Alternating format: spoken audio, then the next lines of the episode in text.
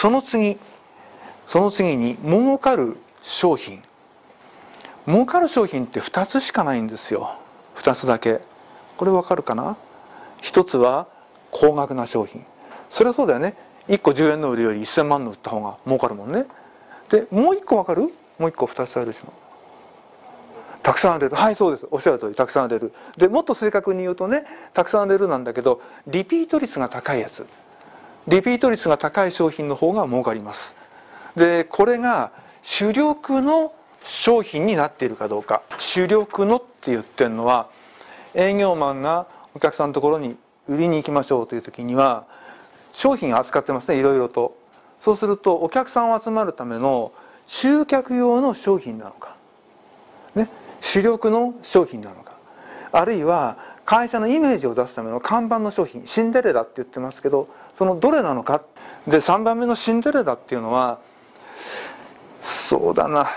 事例で言った方がいいかな。僕が昔、えー、会社で営業ずっと長くやってたのは配線コード。壁のコンセントを挿してコードが出てて3つぐらいこうさせるやつね。ああいうのをくるくるって丸めてパッケージにしたやつをいろんな雑貨店とか電気屋さんとかに卸してたんです。でその時にこれ扱ってくださいって持っていくとほとんどのところが「あ」って言うんだよ。あるからいらないって言われちゃうの。でその時に何とかしてお願いしますって頼むとほとんど価格競争になっちゃうんですね。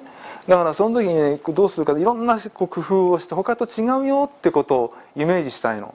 例えば中国製とかベトナム製とか韓国製とかわからないけどアジアの方だと安くできるでしょ？でメーカーはわかんないんだけど安物ばっかり集めて値段安いですよっていう会社とうちはどうしたかっていうと社長に頼んで金色のパッケージ意味もないのに 金色のパッケージですんごい豪華なケーブルを使ってで雷が落ちてもいいようにってサージっていうのをつけてヒューズ入れてブレーカー入れてでその6個ぐらい全部にスイッチつけてっていうね2万円って絶対売れないテーブルトップを作らせたんですよ。で社長は何でこれ作るんだって言って頼み込んで作ってもらったの。でこれをこれがうちの機種なんですがって見せるのね。でここまではいらないと思うと。それでこの一般的な商品がこちらで安物はこれですって見せるの。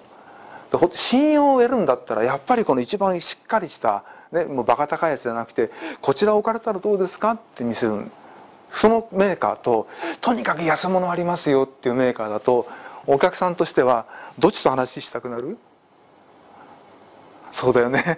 一通りちゃんと揃っててこんなすごいのを作ってるのかっていうメーカー選ぶでしょ？でこれが憧れの商品だからシンデレラっていうの。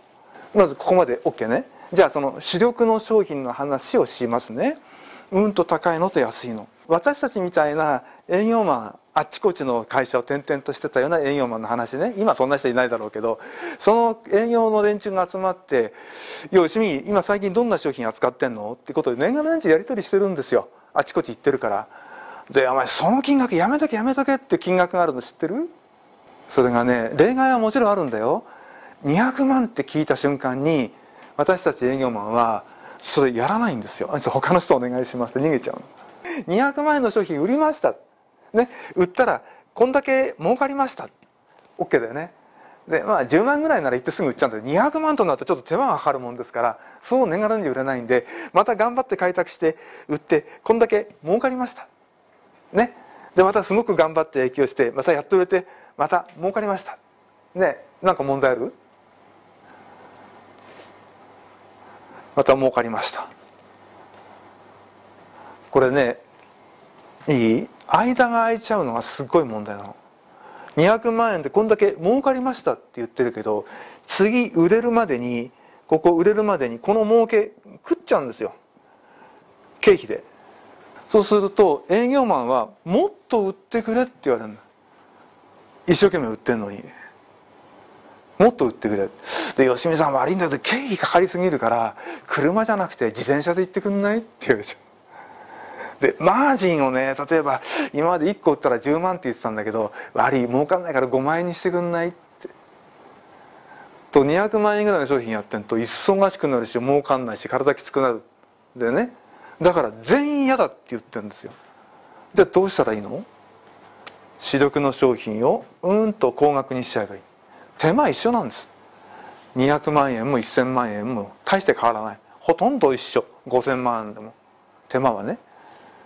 だからまず一つは高額の商品。これが儲かる商品の一つです。